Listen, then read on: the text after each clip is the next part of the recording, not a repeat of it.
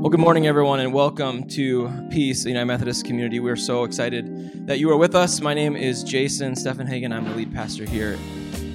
Our sacred story reading comes from Matthew chapter 5, 1 through 3, and then also verse 5. When Jesus saw the crowds, he went up the mountain, and after he sat down, his disciples came to him, and he began to speak and taught them, saying, Blessed are the poor in spirit, for theirs is the kingdom of heaven. And then verse 5 Blessed are the meek for they will inherit the earth. There's an interesting thing preparing for this message because I decided to Google who are the meek in, and then it filled in naturally because I'm a pastor, and Google, of course, knows the algorithm that I'm looking for, and it said in the Beatitudes. So it kind of knew where I was going. That thing knows my mind better than I do. And up popped a few, you know, ideas, articles, and different websites and things about people that have given sermons or written about this idea of the meek inheriting the earth. There was a really interesting caveat, though, is that the first two things that popped up had nothing to do with this verse.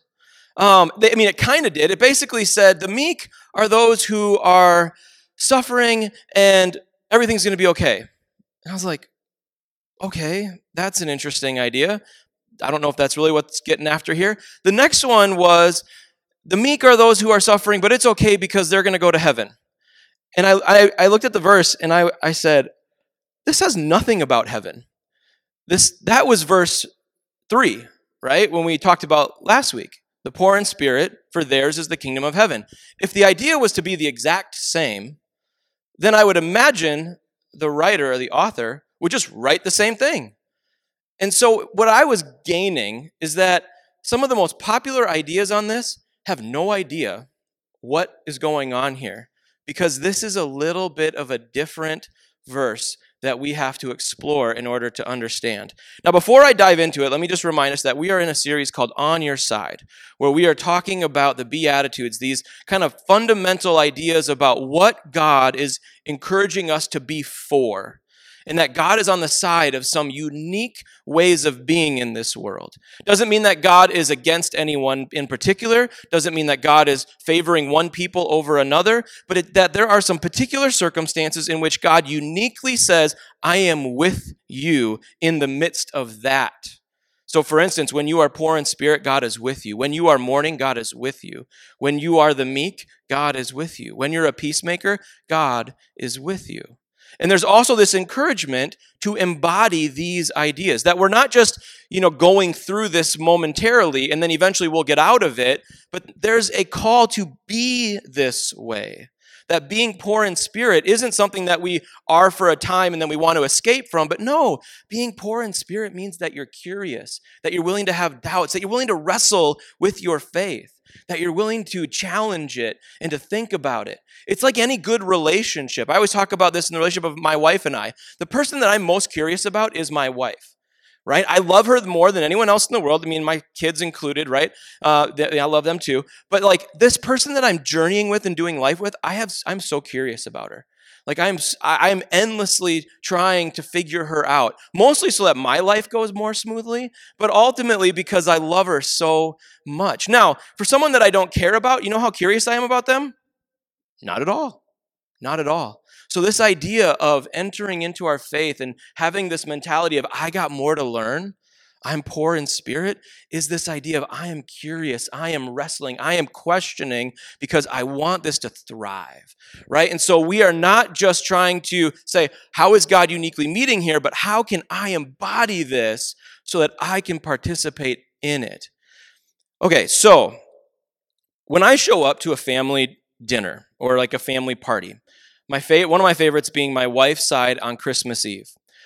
I instantly walk over to the dessert section and find out how many brownies with mint frosting there are so that I can be sure to get one. Sometimes, when no one is looking, I grab one and stuff it in my mouth and then chew very calmly and walk away where there's nobody so I can finish chewing it to make sure that I get one. Because my wife's aunt makes these amazing brownies with mint frosting, and everybody loves them. And there's only one pan. And she always says there's more than enough, but there's never more than enough because I never go home with a doggy bag full of mint brownies. That would be more than enough. That's not what happens on Christmas Eve. There's a, there's a limited amount There's a scarce amount, if you will, and I want to make sure that I get one. Do I give one to my kids? No. Do I tell my wife, hey, you want to come sneak one with me? Absolutely not. Because if I do that, that only takes away a couple more from later on when they're being passed around and I can get more. Because I love those so much. I kind of do this all the time. Whenever I go up to my parents' cabin, my mom always makes some kind of dessert. And then usually by dinner time, there's a corner of it missing. And everyone goes, Well, who took this? And now it's just become a run on joke because everyone knows it's me. I always take it because I know there's a limited amount and I want to make sure that I get some. Now, you could look at that and be like, wow, Jason's super selfish. Yes, yes, I am. I'm very selfish about desserts. I like them an awful lot, and I make sure to get them. Now, if I get it early and then it runs out, am I mad about that? Only kind of, right? I get it. I already had my share. I should be grateful that I already had some. I still get kind of mad at my kids if they take too big a piece. Okay, why am I talking about this? Because I think that we live in a culture of scarcity. And I don't think this is news to any of you. We live in a culture of scarcity. We live in a world that thrives on scarcity.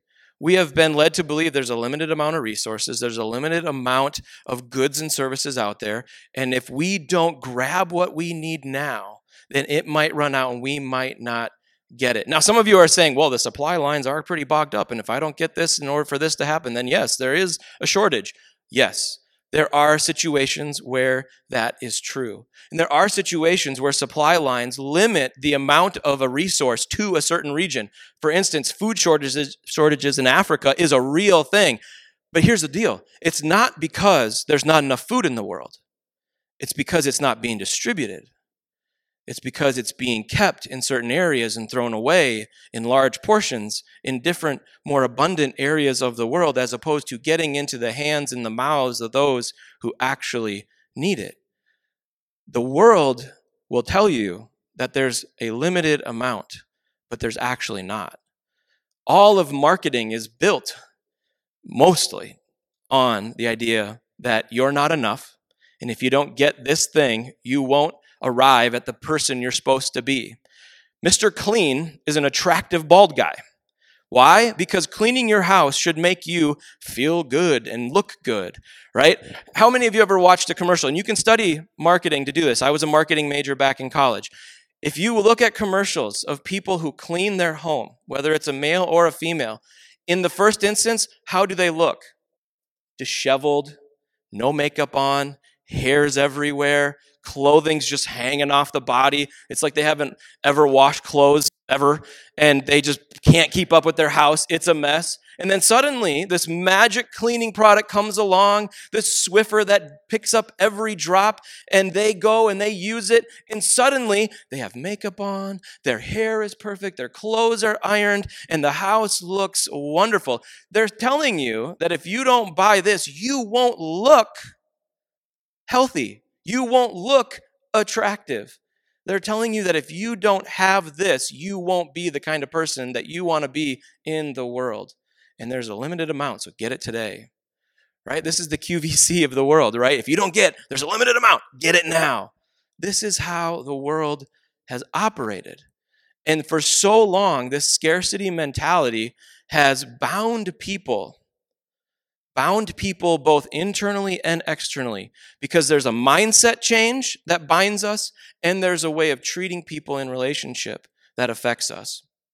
So I'm titling this sermon Tending Abundance. Tending Abundance because I think we need to have an abundant mindset and that mindset is going to take some tending. It's going to take some tending. So, what is scarcity? Scarcity is a temptation to see another as less than worthy. When I walk into the family Christmas Eve celebration, I think everyone else is less worthy of the mint brownies than I am. Because I walk up and I sneak one, right? And if I saw someone else doing it, you want to know what I would do? I would tell everyone else, I caught so and so taking mint brownies so that all the shame could be directed at them. Why? Because they are less worthy of that brownie than I am. This is how the world often operates. I am worthy of this resource. I'm worthy of this plenty. I'm worthy of this comfort, even at the expense of you. Scarcity is a temptation to see another as less than worthy. Scarcity, because of that, can easily become a weapon. Scarcity can become a weapon. If I know there's a scarce resource, if I know there's something that someone else wants and I get enough of it, then I have power over that person. I have the ability to control the situation. I have the ability to dictate terms on my level, not worrying about their needs, their wants. So, what's the opposite of scarcity? Well, we've already said it it's abundance. Abundance is trusting that there is enough for everyone. Trusting that even if I don't get what I think I need in this moment, I trust that there will be enough. I trust that if you say you need this, I'm trusting that that is true and that I will have what I need. I think one of the ways in which this plays out is in college admissions. Now I'm going to step in some like maybe dangerous territory here, but I don't mind that. I hear the narrative in the news and in, and in one-on-one situations where it's like, well, these colleges just have a quota of, you know, spots to fill for people that don't look like a white male. And that's unfair. And they're being marginalized. And they're the ones that are being oppressed because they can't get into the college of their dreams, but all these other people get an opportunity that they don't get to have. Here's my question Did that person not make it into college? Did they not have anyone offer them a spot? Because the history of people of color, the history of women in our country, is that that opportunity hasn't always been there. And making room, making space, having that opportunity is abundantly necessary in order for equity to exist and in order for the thriving of all people to exist. And so we have to recognize that abundance is trusting that there is enough for all of us, even if I don't get what I think I want or think I need. I need to trust that there is going to be enough. Abundance also realize that your thriving is intimately tied to my own flourishing. That if I want to be the best that I can be, if I want to see the flourishing of my life, I am intimately tied to you. We are part of a symbiotic relationship. We all are tied to one another. We all exist on this planet, breathe the same air. We all use similar resources. We all flow with or without one another, and there is a tie to one another. And so, if you thrive, I thrive. If you suffer, one of two things is either happening. Either I'm suffering with you, or I'm thriving despite you. And that causes me to actually become something I don't want to be. I become a person who's okay with the pain around me as opposed to meeting it as God would have me. So, abundance realizes that your thriving is intimately tied to my own flourishing. I want to tell you three stories in the Bible that really highlight this idea of the abundant uh, idea of God before we dive into who are the meek and how does that impact um, our understanding of this passage. Here's the thing about this passage Blessed are the meek, for they will inherit the earth. What I wanted to focus on, what my mind instantly went to the first time I read that was this is about the earth. This isn't about uh, heaven. This is about something happening in our midst. So, where did that naturally take me? All the way back to the beginning Genesis chapter 1, Genesis chapter 2. There's a story going on in, the, in creation, a story going on in the garden. And in that story, they have everything they need. There's an abundance. God says you can eat from any of the trees. You can receive from any of these trees, and you will live. You will flourish here. You have no need or want. You have it all around you. You have a job to do while you're here. You have responsibility. Tend and guard this. Take care of it. Cultivate this creation. See that it flourishes. The animals, the plant life, all of it. Flourish, multiply. This is what you're here to do. And then what happens? Eve gets this idea, and Adam is sitting right next to her. So if anyone thinks this is all on Eve, you're wrong. Adam's right there. He's got every opportunity to say, you know, I don't think this is a good idea. We should probably not listen to snakes. Instead, he has no problem with it, and he's going to eat from the tree of knowledge of good and evil just as well. What is that tree all about? Scarcity. There's something out there that I don't think I'm getting, and I should have it. And I don't trust that God has my best in mind. So, what am I going to do? I'm going to take. The difference between the tree of life and the tree of the knowledge of good and evil is how we approach it. The tree of life you receive from because you know you are interconnected in this ongoing flow of abundance. The tree of the knowledge of good and evil is something you grab, you take from. It's the difference between receiving and taking. Taking says, I don't think there's enough. I'm getting mine before anyone else to make sure that I have the power, I have the resource I need. The tree of life says, there's more than enough. There is plenty. There's an abundance. Receive, receive, receive. And so Eve and Adam take from the tree of knowledge of good and evil. And we know the result is there's disconnection, there's brokenness. God's going to immediately meet that need, bring about healing and restoration, work towards this reconciliation that we see throughout the Bible. And so we see this idea of scarcity entering in in the story of the garden. Second story, the story of Egypt and the wilderness. Fast forward to the people of Israel, they're a flourishing family, and then there's a famine in the land.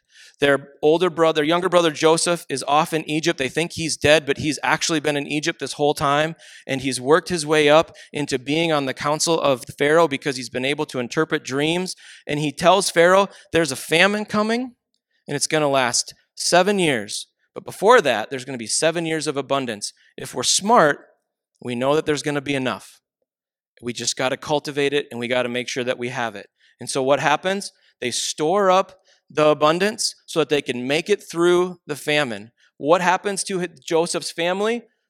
They run out of food. They didn't know the famine was coming. But what do they do? They go to Egypt because there is enough. And they survive. They survive in Egypt. But then generations after Joseph, after this memory, after this abundant mentality, Egypt uses the abundance of their resources and turns it into scarcity and says, you know what? We actually have it all. We could use that. Not just so that we can serve others and we could see the flourishing of all those around us. We could use it to enslave others. We can use the abundant supply that we've that we have to actually control and and and embody power in this region. And so Egypt becomes this place of power where scarcity takes hold, and they end up becoming the oppressor that enslaves the people of Israel. And we know that through the story of Moses, they are liberated from that slavery. They go out into the wilderness. What's the first thing that God does for the people when they are in the wilderness? Brings food, manna, and says, There will always be enough. The people are like, we want to go back to Egypt. We, slavery was bad, but at least we had food. Out here in the wilderness, we don't have anything. God says, You're right. You need food, and I don't want you to worry about it. Every morning you wake up, there will be enough because there's always supposed to be enough. Third story the story of the 5,000. Fast forward all the way to the New Testament. Jesus is preaching, he's doing his thing, similar to the Sermon on the Mount. He's out there healing people, he's helping people, telling the story, the good news that God is with you, that the kingdom of God is near, it's at hand, it's within you, and that God is up to something. And you got to get on board and you got to be a part of this new way of love and reconciliation, this new way of forgiveness. And people are gathering and gathering, and there's 5,000 in, in the scriptures men, which means that there's probably women and children there as well. So there's there's probably over 10,000 people there, maybe even 15,000 people that are present, listening to Jesus, interacting with Jesus. And he turns to the 12 disciples and he says, "All right, feed them." And they're like, "What? There's 12 of us. What are we supposed to do? We don't have the resources. Send them back to town." Jesus like, "No, feed them." Like we, we don't even know what to do. And he goes, "All right, bring what you got. What do you have?" And a little boy walks up with his fish and his loaves, his meal for the day, and he hands it to the disciples, and Jesus blesses it, prays over it, and then starts breaking it apart. And not only, not only does Jesus bless it and break it apart and feed all of the people gathered there, the 5,000, 10,000, 15,000 people that were there that day, but how many basketfuls were left over? Anyone remember that story? How many basketfuls were left over? 12. How many disciples were there? 12. How many tribes were there in Israel? 12. What's the message here? This is an abundant God. This is a God who says, You didn't think there was enough? I got so much left over that each of you get a take home bag, which I wish I had at Christmas Eve. Each of you have a basket full of blessing, a basket full of abundance that represents not only you, but represents this entire history of a people that I have been looking out for and calling upon to shape the trajectory of the world. God is showing us through Scripture over and over again that there is more than enough if we trust God and we get to the work of participating in what God is up to. Because, like the supply lines, it's not simply about is there enough, it's about how is it distributed? How can we participate? Here's the cool thing about the story of the feeding of the 5,000 who gave the food out that day? It wasn't Jesus. It says he broke it, gave it to the disciples, and they gave it to the people.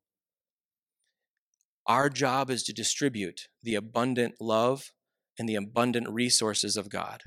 We are the ones who distribute. There is enough. It just has to get to the people, it has to get to those in need. So, who then are the meek? The meek are not those who are passive or incapable of asserting themselves. I think that's often how we characterize the meek. That's not what's going on here in the scriptures. The meek are not the passive or incapable of asserting themselves types. Instead, the meek are the humble and the humbled, as, um, as Reverend Elaine talked about. It's those who have been knocked down systemically, knocked down for circumstances, knocked down by society or culture or history, and they've been humbled and they appreciate each breath. The thing about connecting with people and listening to stories of those who have been marginalized, oppressed, hurt, is that there is a deep appreciation for life. One of my good friends, Lisa, does ministry in the prison system. The thing that she talks about in her work in the prisons is that she sees more generosity, more kindness, more willing to share than in any other area of her life. That those that have the least are willing to give the most. Those who are meek, those who have those who are humble or have been humbled, appreciate each breath that is given to them.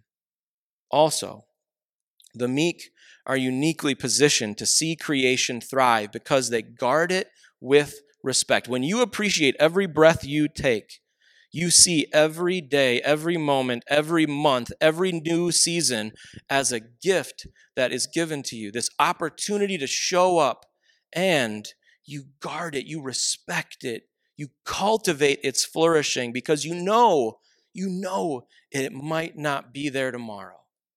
And you respect that so much that you want to cultivate the best out of it.